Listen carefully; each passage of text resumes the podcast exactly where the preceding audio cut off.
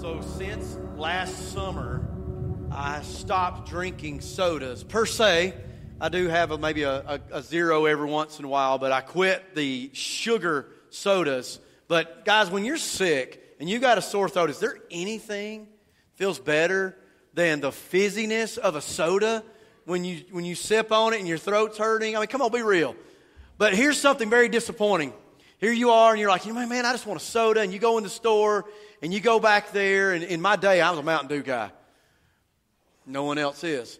And I'd get a Mountain Dew, and there's nothing more disappointing. You get out, you've paid for it, you sit in your car, you reach up, you grab that top, and you turn it, and you don't hear the psst.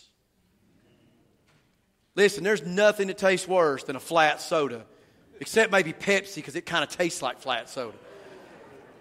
But, you know, they, they, they seal those sodas with the carbonation in it, and, and it's supposed to stay sealed until the expiration date, of course, so it maintains its freshness. Like when you have leftovers, you reach in your cabinet, you get a Ziploc bag, and, you know, you put your leftovers in a Ziploc bag. It's pretty, you know, it's almost like, you know, bubble wrap, popping the bubbles when you hear that thing of, you know, you're putting that Ziploc bag and you seal it, so you're trusting that the contents in that Ziploc bag are going to be fresh. Or maybe some of you um, you know, you know, you've, you've worked on your windows and your doors and you put caulk around your windows and your doors. So you seal the doors so that good air stays in and the bad air stays out. Uh, actually was texting with one of our church planting partners, uh, Andy Duke, who's in Colorado, and he said this morning it's negative 17 degree wind chill. I felt guilty complaining about it being cold this morning. And, you know, but you, you put that, you know, you have seals around your doors. You have caulking and seals around the doors of your car. Some of you still struggle with child-proof locks on bottles. I'm sorry. You've got to push it all the way down and don't let it click. But when you open up like some Motrin, you know, usually there's a seal in there to make sure you know that, hey, they sealed this and it's been there for freshness. Now, let me talk about cows. Now, we're not going to put cows in a Ziploc bag, but if you were out west and you had a big herd of cows and your neighbor had a big herd of cows, you would brand, stamp, or seal your cow with your, your image so you'd know, hey, that's my cow. It's got my, my symbol on it. And with my background in, in poultry, I remember um, when they would send out the, the, the trucks with the good chicken, not the chicken that came in. You know, every time we pass a chicken truck that's got live chickens, we say, God bless those chickens as they go to their death for the nourishment of my body. But but you know, when the USDA truck leaves, usually they close and, and lock it and they put a stamp, a seal on the lock so that you know for the, the best they know that what's on that truck is clean and you can eat it. But I want to talk to you about a different kind of sealing. Back in antiquity, in ancient times, if someone was going to write a letter, they would write that letter and then they would roll it up and then they would close the flap over and they would use wax and they would put wax on the, on the, the, the, the, lip of that document and usually would have a signet ring with, with their crest, their image, their logo, and they would press it into that wax. And it had a twofold purpose. That raised emblem would show, hey, this belonged to the person who owns the contents of this letter, but it also sealed it. So if the person that was receiving the letter saw the seal broken, they may question what was inside the contents of that letter. And we see this idea of sealing throughout the Bible. As early as Ezekiel 9, verses 4 through 6, we see where God set a sign on his chosen one and marked them to set them apart. When we read in Revelation 7 3, God puts a seal on his, on his people to identify them and protect them. In fact, we see this idea of sealing when Jesus died, they took his body and laid it in a tomb and rolled a stone over the grave and sealed it to verify that those who laid his body in there testified that he was a dead man and in a grave. See, if you put all of this together, we see that Scripture, a seal communicates ownership, protection, and validation of a relationship. Last week, we talked about the person who is the Holy Spirit. And we talked about how we need to experience the person of the Holy Spirit, our connection to God, the revealer of truth, the testifier of Christ. He is our paraclete. He comforts us. He advocates for us. He helps us. But now this week, we want to talk specifically about how the Holy Spirit marks us. He seals us. And He does that because He fills us. You see, because right now we're sitting in a room that's full of air, right? But I can do a little magic trick. You see, I can take the air in this room and put it into here. Check, check this out. Ta da! Magic. I'll be signing autographs at the door.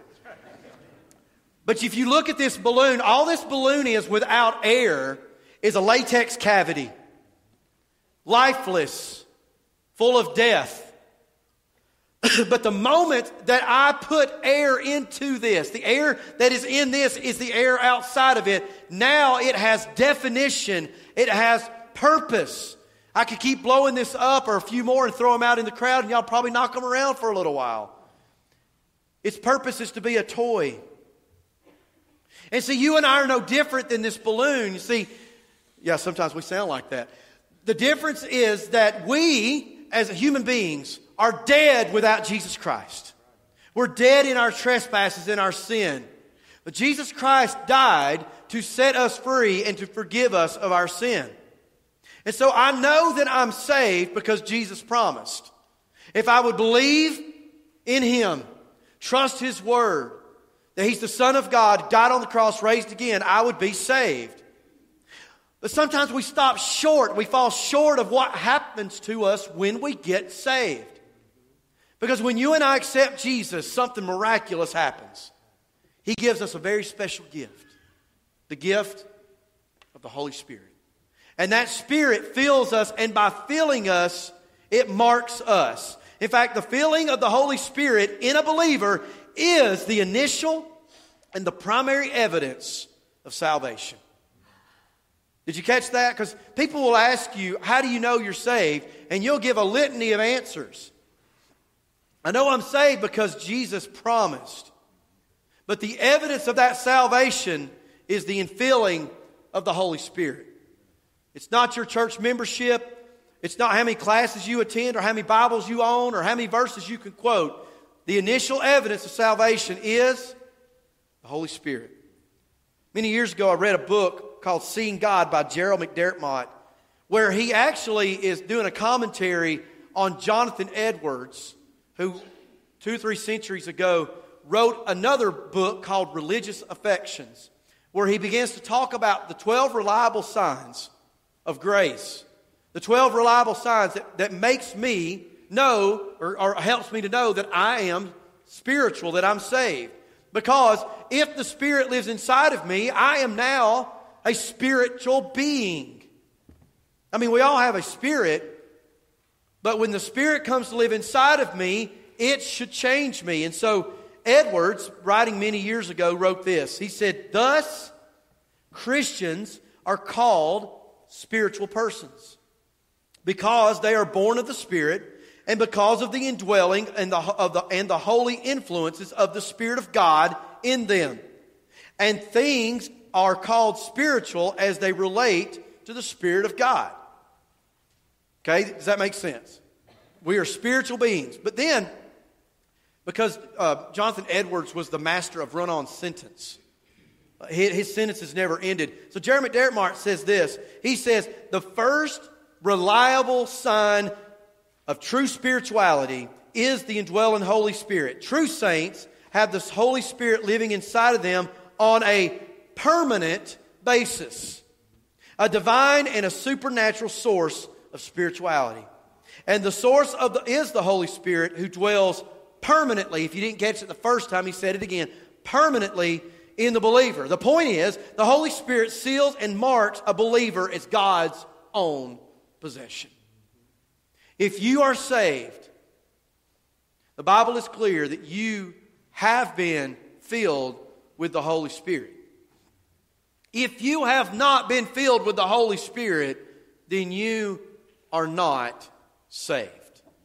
There is no gray area here. There's no room for interpretation you either do or do not have the Spirit of God.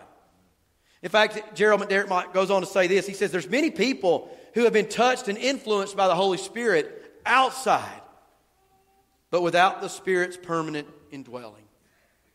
And so maybe you're like the story of Harold, who grew up in church, uh, was, was, was born and went to church, but his parents went through a divorce, and he spent many years running, went through all 48 states as a vagabond until it caught up to him and he ended up in jail. In fact, he, he was sentenced to 1 to 21 for writing a bad check, and he said, You know, I'm not that bad. I'll be out in about a year.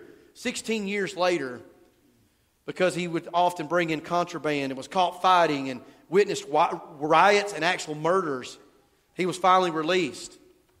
And being a convict, it was hard to find a job, and so he got a job cooking chili at a restaurant, and he met someone named Mary. And just like any, any guy, he's like, Whoa, she's pretty. And he became interested. But to his, to his shock, he went up to her and said, Hey, I'd love to take you out on a date. And she said, Well, that would be great if you go to church. And so, uh, through missionary dating, Harold started going to church. And when he got there, he knew something was out of place, his heart. And when the invitation, in, invitation came, he was engulfed in intense guilt for his life. In fact, he said, he went to the altar and he said that there was something that would not let him return to his seat and hide. He said, Lord, please forgive me. I've dragged you through bars and through the mud of my sinful life. I ran from you on the highways and the flop houses all these years.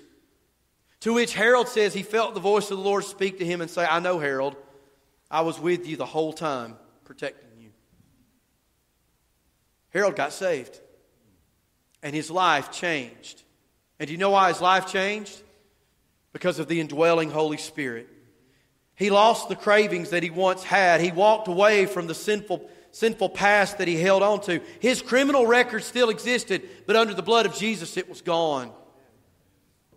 His coworkers and his friends all testified that from that point on, he exuded the joy of the Lord, whether he was at work or whether he was at home. It made a difference. And so if you're here today, I want you to hear me say something. If you're here today and you've given up on life, I'm telling you there's hope.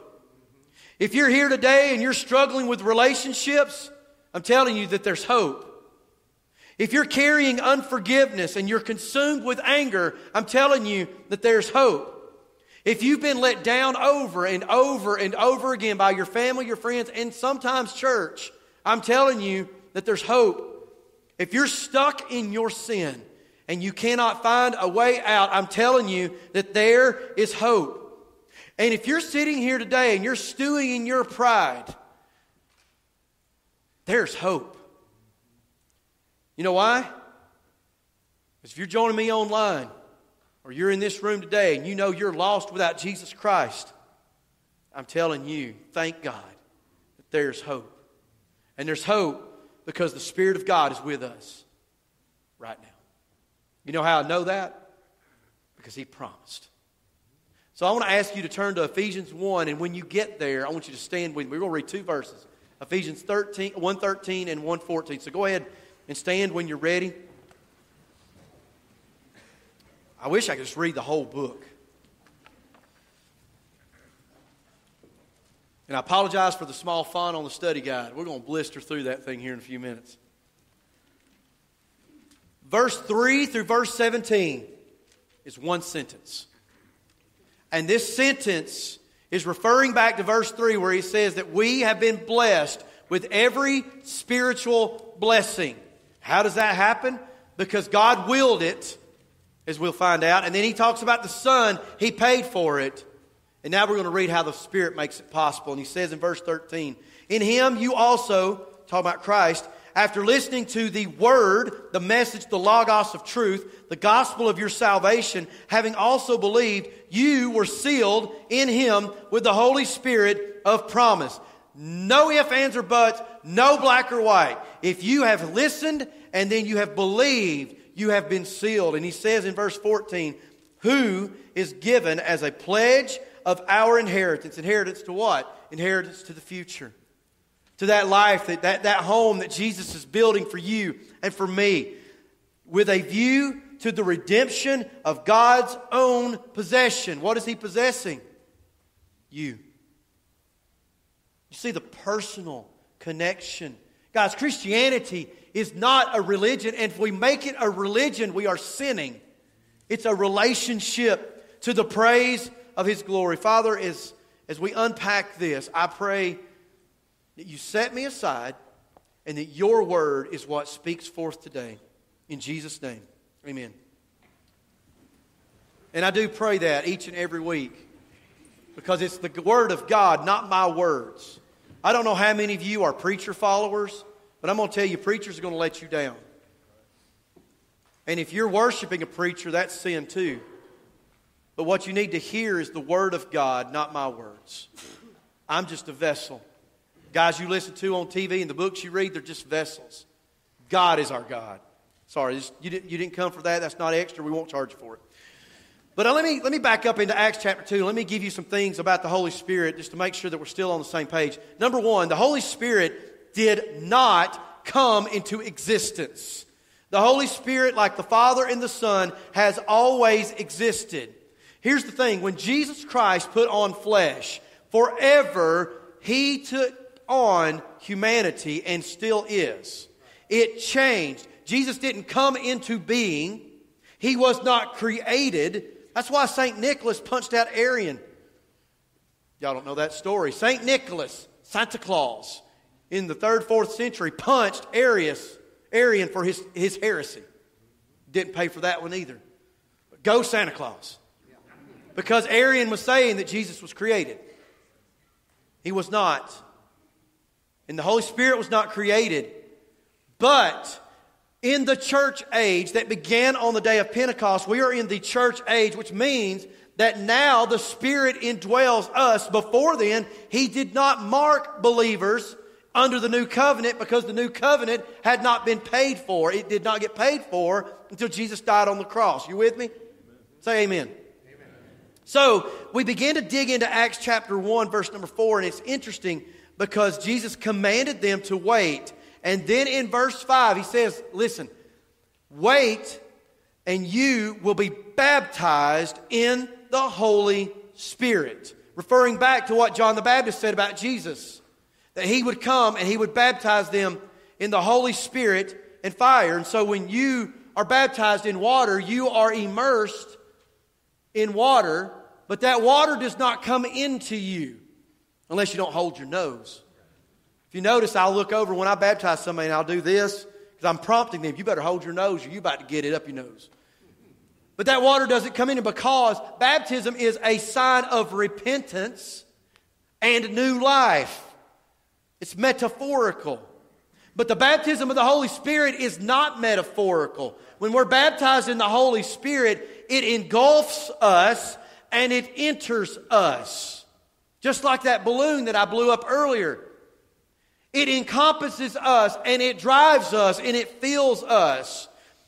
There's a twofold symbol when we talk about fire.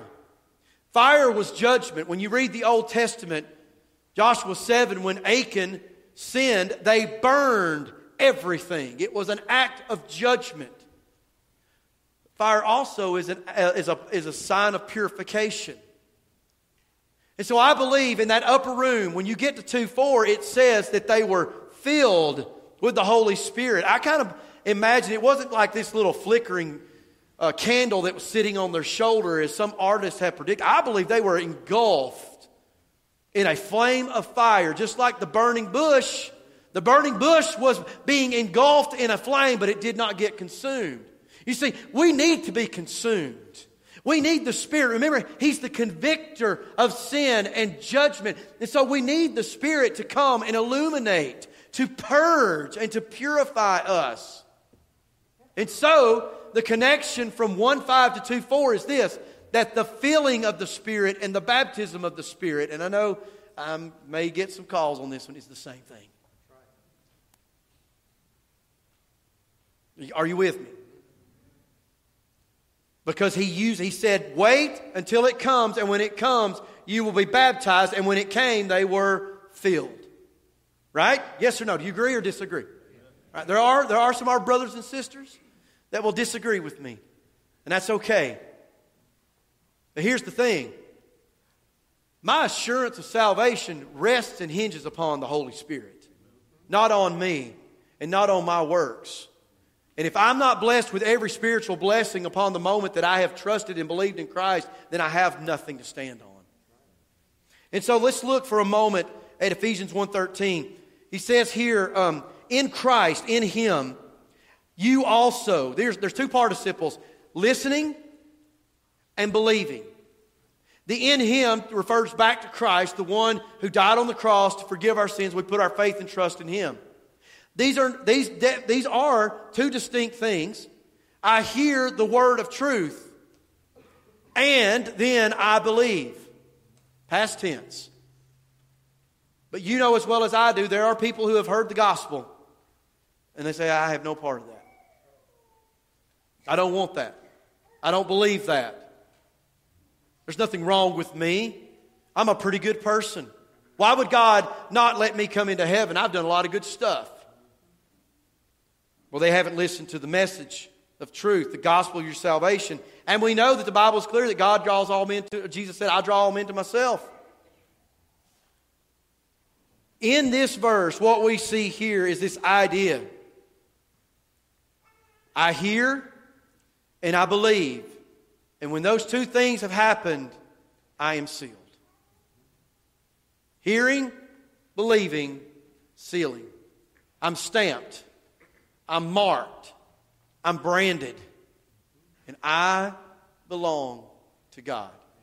I am His, I am in a sense a letter that God has written, and He has sealed it, He's put His stamp on it, He's the only one who can open it, and the contents of that letter belong to Him.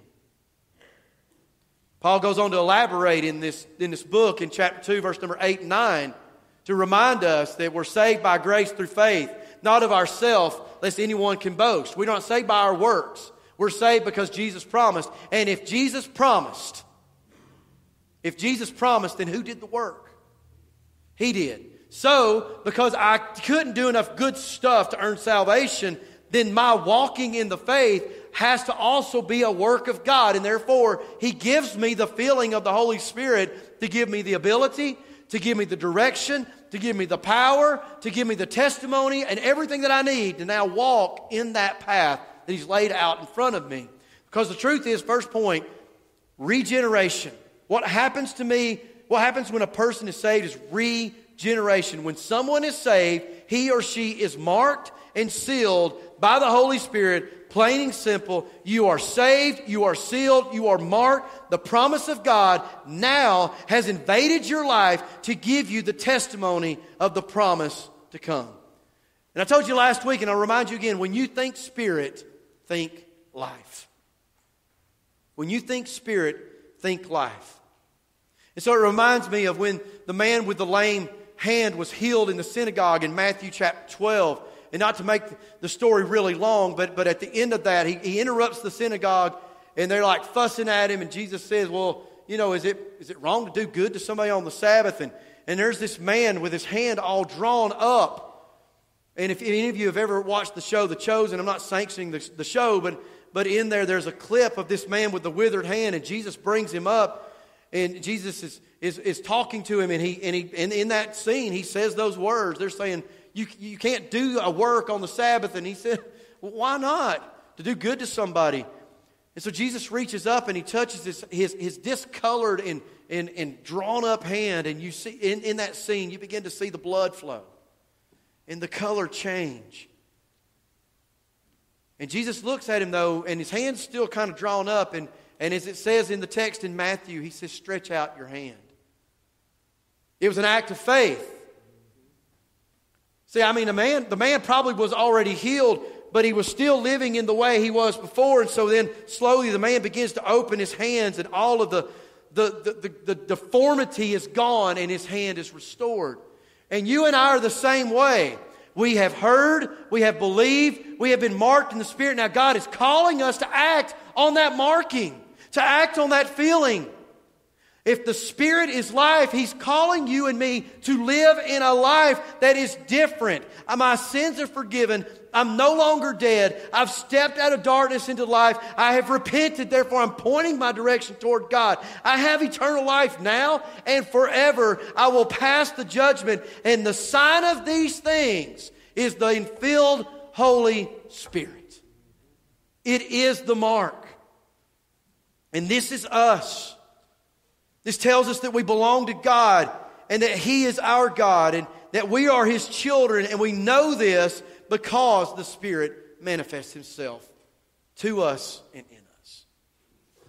So, what does that look like? Well, I want to invite you to turn to Romans 8. Romans 8. I have nine points, one less than last week. But I'm not giving you the gift to just call out all these words. They're just, these are great because we, we came up with R's. Everything starts, the first blanks all start with R's. You know, that's a, that's a pirate's favorite letter, right? R. Bad dad joke number five. First one here says this, and we're going to follow along from 8 1. Release. Write down the word release. By the Spirit, we are released from the bonds of sin by walking in the Spirit. So before I read it, let me back up into chapter 7. In chapter 7, Paul is talking about how we no longer serve the oldness of the law. It has been completely completed in Christ. And now this new covenant has come, the covenant of the Spirit, and so we serve in the newness of the Spirit.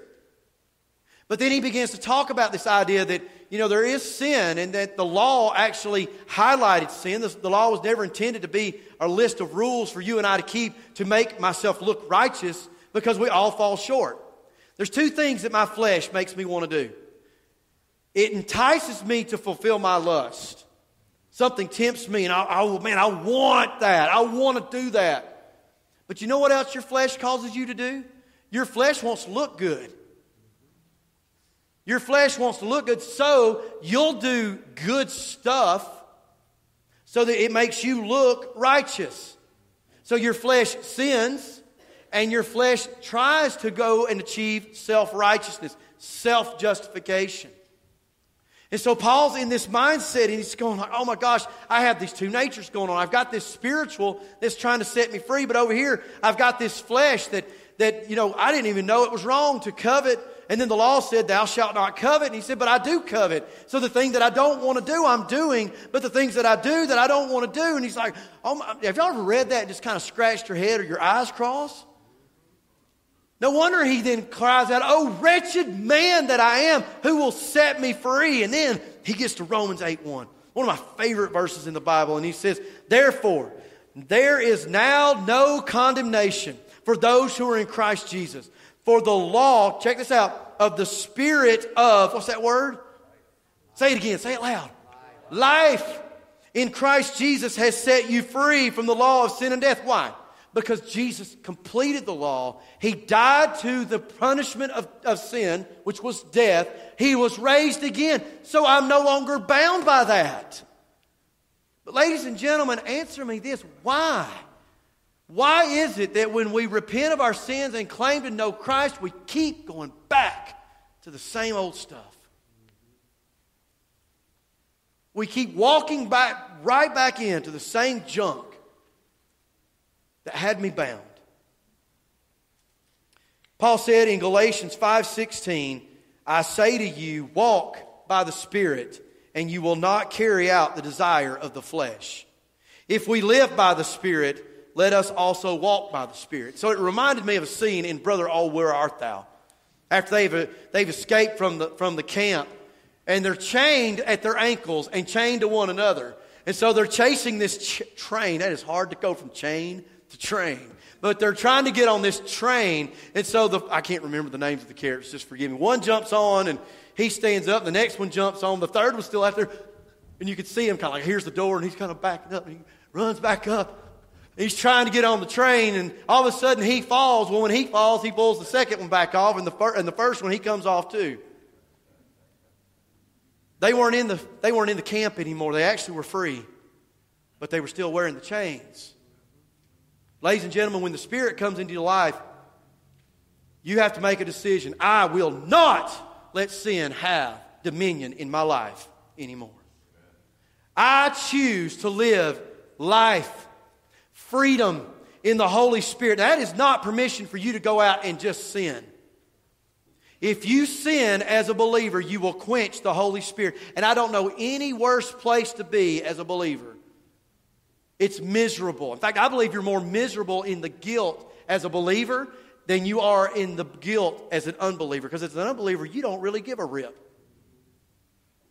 But if the Spirit lives inside of you, come on, if the Spirit lives inside of you, and you're still living in sin and, and letting yourself be in that bondage, that may be the essence of your life. Just barely hanging on. I don't want to live that way. I don't want you to live that way. What I want us to do is live in the freedom that the Spirit brings. Because as Paul said in Galatians 6 8, you make a choice. I think every moment of the day. Am I going to sow to the flesh, which leads to corruption, or am I going to sow to the spirit that leads to life? You can't know life outside of knowing that. Number two, we need to refocus. By the Spirit, we refocus our minds to please God. For those who are according, to verse 5, for those according to the flesh set their minds on the things of the flesh, but those who are according to the Spirit, the things of the Spirit. Now, I want to invite you to go back and read the rest of that later. But let me tell you a couple, two or three things that's happening in this text. Number one is we're dead. We are dead. He says, For the mindset on the flesh is death. You and I can come up here right now and we can argue points of morality. And I could say, no, this is right, and you might say, no, this is wrong. Do you know how you can tell if something's right or wrong? It starts robbing you of life. It robs you of life. Why? Because the Spirit can't exist in that sin.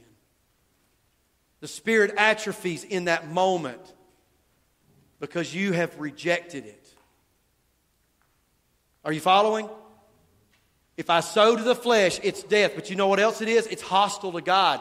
Like, I don't want to submit to God. I'm an enemy of God in my flesh and I'm not able to please Him. But if, if I'm living in my flesh and I'm hostile to God, why does it matter if I please God or not?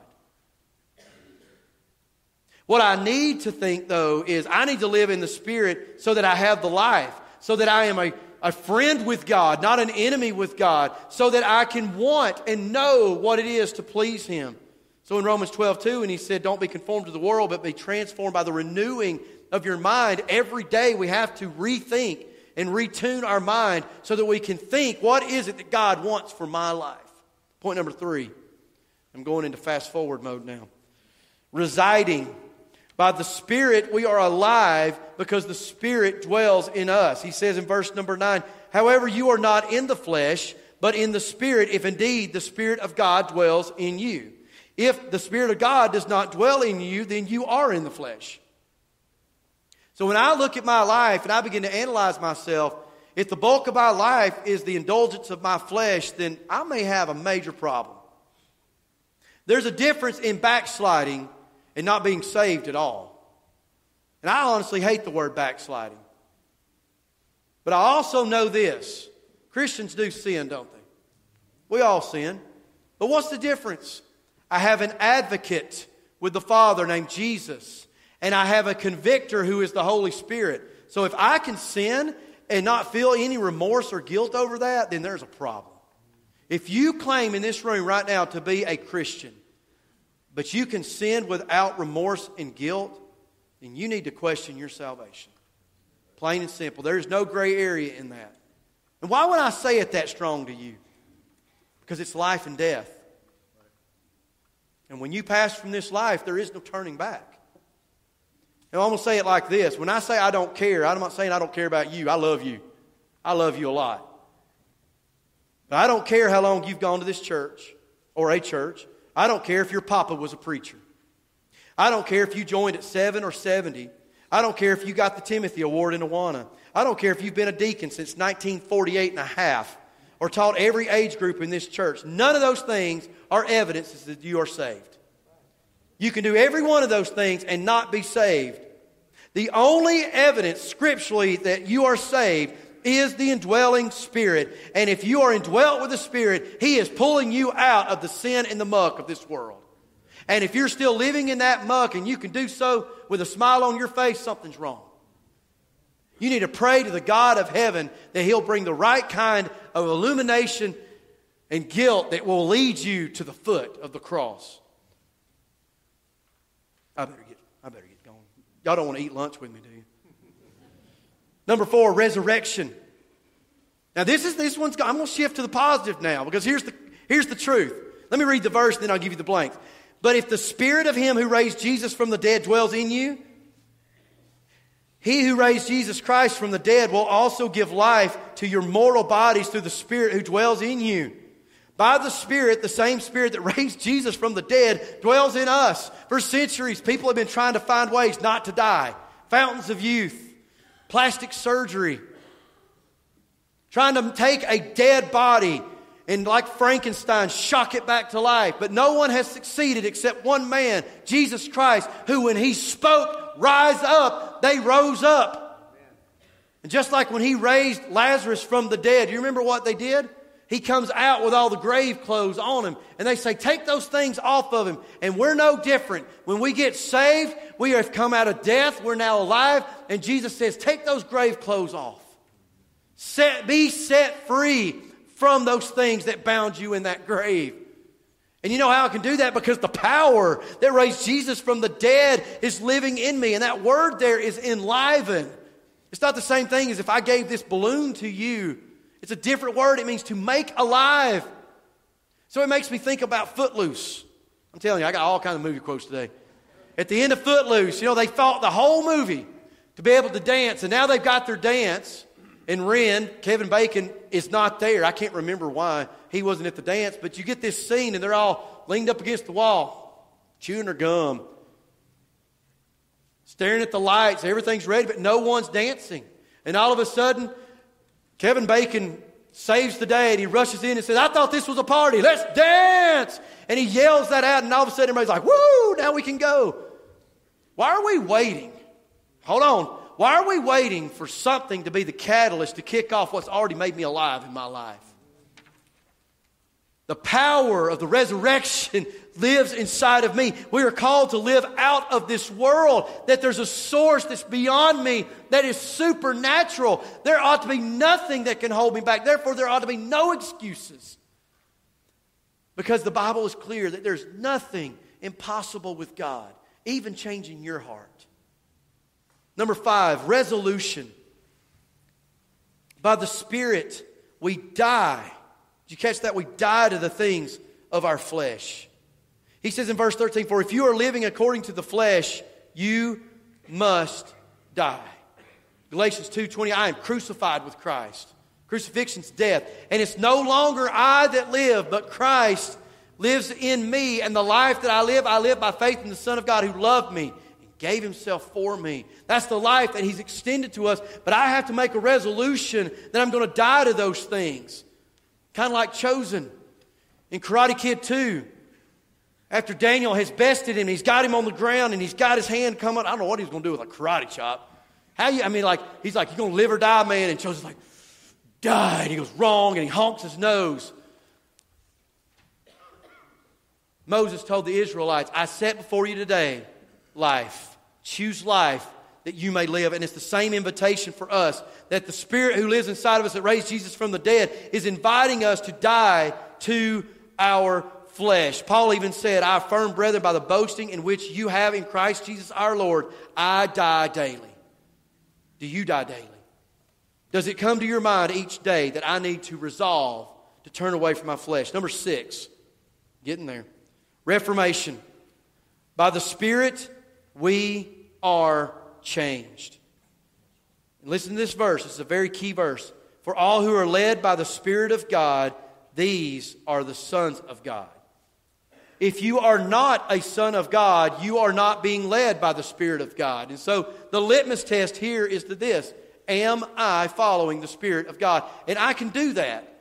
Now, listen, I understand. We all wake up and we go to the faucet and and the handle breaks off and we go to the shower and our kids have run all the hot water out. We're taking a cold shower and I go out to get in my car and put my key in the ignition, the battery's dead, and then I finally get out and I go to the end of the road and there's been a wreck, so traffic's being redirected. I get, get to my work late, my boss rips me up one side and down the other, and that's only two hours into the day, and I'm just going, oh my gosh, how is any of this spiritual? Because I'm not living there. My heart's living in the Spirit. Things are going to happen to you in your life, but you don't have to play that game. You can bag up all your balls and bats and go home. You don't have to play according to the world's rules. You play to your rules. Laura and I used to have this saying sometimes when, especially like if you're ever late to work, you always get behind that guy who's driving 32 and a half miles an hour in a 65. Well, 55 around here on single lane roads. And you just, I, I, I got to get somewhere. And, you know, Laura and I used to say to each other, especially if somebody drove up on our bumper, said, well, they must be getting to, going to a funeral. And you know why we said that? Was because we wanted to check our spirit and check our judgment and check our attitudes to go, you know what, maybe that person is having, maybe they're going to the hospital. We don't know. Guys, we can live in the spirit at work, in our home, in our school, because it's dependent upon Him. But when, if I'm living in a new family with a new connection, a new relationship, I'm not hostile to God, I'm not His enemy, I'm, I'm His, I'm His child then what that means is I'm being led by the Spirit. He's my guide. I've submitted that whatever the Spirit would lead me to do, when I wake up in the morning, my first thought ought to be, all right, Lord, how are you going to lead me today? And when I lay down, head down at night, I need to thank Him for whatever path He took me on. Number seven, relationship. By the Spirit, we are now God's children. I mean, I'm being changed, but one of the reasons I'm changed is because now I've become His child. For you have not received a spirit of slavery leading to fear again. That's where sin and death is. But you have received a spirit of adoption as sons by which we can cry out, Abba, Father. The Spirit Himself testifies with our spirit that we are children of God. Remember, I talked about how there was two things our flesh drives us to do to sin and to self justify. Both of these lead to death. But we are different. Because we have been changed, we are His children, and as His children, He is our Father. Now, some of you have had some pretty bad dads. I am so sorry. I don't say that in any way to be disrespectful. Your dad was absent, your dad was abusive, your dad was a deadbeat. I, I hate that. But what I don't want you to do is to take the vision you have of your daddy and project it on your father. Personally, to me, I don't pray and say, Daddy God. I know some friends I have that do that, and I'm not going to split theological hairs because I think when you diminish the title Father to Daddy, it takes away His holiness and His omniscience, His Godhead. But in this, He said we cry out, Abba, Father. Why? Because we have a relationship with Him. It reminds me of one of my favorite characters in a Marvel movie, Peter Quill, Guardians of the Galaxy, second movie.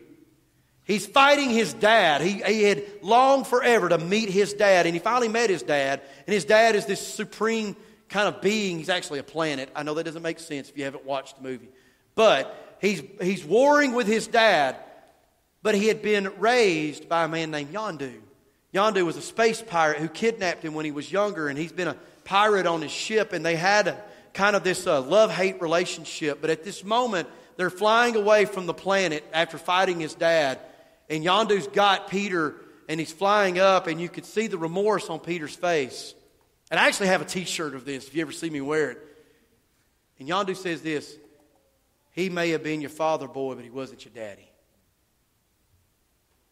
Yondu had been his daddy. Why? Because they had a relationship. In fact, what happened in the next scene is Yondu died, saving Peter's life. Your heavenly Father sent the very best heaven had to save you from your sin. And then he sent the promise of the Holy Spirit to walk with you and to guide you and to comfort you and to strengthen you. We have his presence with us because his presence is in us. Point number, to point number eight. And eight and nine kind of go together, so I may just read them together if that's all right with you. We have reassurance. By the Spirit, we have confidence in our salvation. I don't care if you call it eternal security or perseverance of the saints, the one common thread between the two is that God said in his new covenant, I will put my spirit in you and cause you to obey my commands. If he put his spirit inside of us, that seal cannot be opened or broken by anyone else but God, and God has promised not to break his seal. If he's causing me to obey his commandments, then he has led me out of sin. you get that? And so by having that spirit inside of me, I know I have confidence that I've been saved. Well, how do I know that confidence? Because he's leading me, he's directing me, he's testifying with my spirit that I belong to him, and he's pulling me out of the lifestyle of my flesh. And in doing that, number nine, he's promised I will reign with him. By the Spirit, we know that we are an heir to the promises of God. He says in verse 17, and if children, we are heirs also, heirs of God and fellow heirs with Christ, if indeed we suffer, whoa, whoa, what? If we suffer with him so that we may be glorified with him. Suffer? Whoa, wait a minute, wait a minute. No, no, no, no, no. I was with you from 1 through 16. But now you're talking about this suffering thing. Because you told me I needed to accept Jesus because I was suffering in my sin. Now you're telling me to keep suffering. Jesus and the world don't jihad. My flesh loves the world. The world is hostile to Jesus. I identify myself with Jesus. The world no longer likes me very much. Because the world wants me to indulge in my flesh. Are you with me? But what Jesus just said was this I'm a child of God and I will reign with him. Jesus Christ is going to come back someday and he's going to raise the dead, and we're going to enter in to that consummated kingdom. The Bible says that we will reign with him. Not as him. We are little s's and little d's. Big S is the Son of God. We will never be Jesus. We will never be God's. And having the deity of, of the Spirit in us does not make us deity. Let's be clear because we've got New Age people in this world that would claim, well, the Spirit's in me, that means I'm a God too. No, we are not gods. We will never be gods. But I'm an heir to the promises. He said in 2 Timothy 12, he said, if we endure, we will also reign with him. You know, when, Peter, when, when Paul wrote that, he was in a jail cell about to get his head cut off. And he's talking about reigning with Jesus. Oh that, Jesus, oh, oh, that the Holy Spirit would give us the power and the strength that in those moments of testing and trial, that I could stand firm. So I want to challenge you with this. I want you to ask this question, and uh, Caleb and then we're going to come and lead us in a final song. But I have to ask this What is the evidence of salvation in my life? And from Romans 8, am I seeing victory over sin, at least some kind of progress? Is my mind set on spiritual things? How do I see the Spirit making me alive? Do I sense and live in the power of that Spirit? Am I resolute to remain repentant and constantly dying to my flesh? Do I see change and transformation inside? Am I living as God's child according to the gospel? Am I pursuing a relationship with God? Not religion, relationship. Do I have assurance by the Spirit of my salvation? Do I know without any doubt in my mind that I'm saved? And do I have victory in my life? If I'm going to reign in the future, man, I need to be reigning over my life now. Does that mean I'm not going to slip up? No. But there's so much more grace to cover my sin than I can ever imagine. We need to express the proof of life change by the Holy Spirit. Just like this balloon, without the Spirit, we're lifeless and we're hopeless. We're flat. But when the Spirit of God comes into us, it gives us purpose and dimension and direction. And we are no different. I know I ask this question a lot about where you stand with your salvation. But I want you to hear it from a pastor's heart that I see what I do on Sunday morning is life or death. I'm no different than an ER doctor when you've been rushed in and you're bleeding profusely. I want to know this morning are you lost? Without Jesus Christ, you've played the religious game too long. But right now, you say, after I've read that list of assurances, you say, I don't have that. I don't know Jesus because I'm not seeing the evidence of the Spirit working in my life. My question to you is this Have you repented of your sins and turned to Christ, trusting Him, the Son of God, who died on the cross to forgive your sin and was raised again to give you life. Maybe this morning, maybe you have kind of, in a sense, backslidden, but I want to ask you a different question. Have you lived in false assurance of your salvation, believing that because you prayed a prayer, walked an aisle, joined a church, that those things secure, uh, served as your security and not the real presence of the Spirit changing you, molding you, moving you, and making you? What would it look like this morning if you said to God, God, I'm surrendering to the work of the Holy Spirit in my life? And then here's the thing as a Christian, if you're in sin, you're miserable. If you are living in sin, you are most miserable of all people. Well, why keep doing it? I know there's addictions and there's other things, and it's hard to get those things out of, out of your life, but I know there's a difference in someone who's pursuing it with a smile on their face and somebody who's going, God, I slipped up again, but I know God loves me and forgives me. Oh, I slipped up again, but I know God forgives me and loves me. What would it look like if you came down to this altar this morning, knelt down on these steps, and said, God, I want a fresh start. I want you to forgive me of my sin and cleanse me and remind me, testify with my spirit that I belong to you. Father, as we stand to sing this morning, I pray you speak to our hearts and move in our lives, that you would do some healing. And if there's somebody here this morning that does not know Jesus Christ as Lord and Savior, don't let them leave this place. Lord, I, I don't want them to have to look at it from this perspective, but if they leave this place and they die, they will go to hell because they don't know Christ. So I pray, Father, that you would illuminate their hearts and their lives and move in us now in Jesus' name. Amen.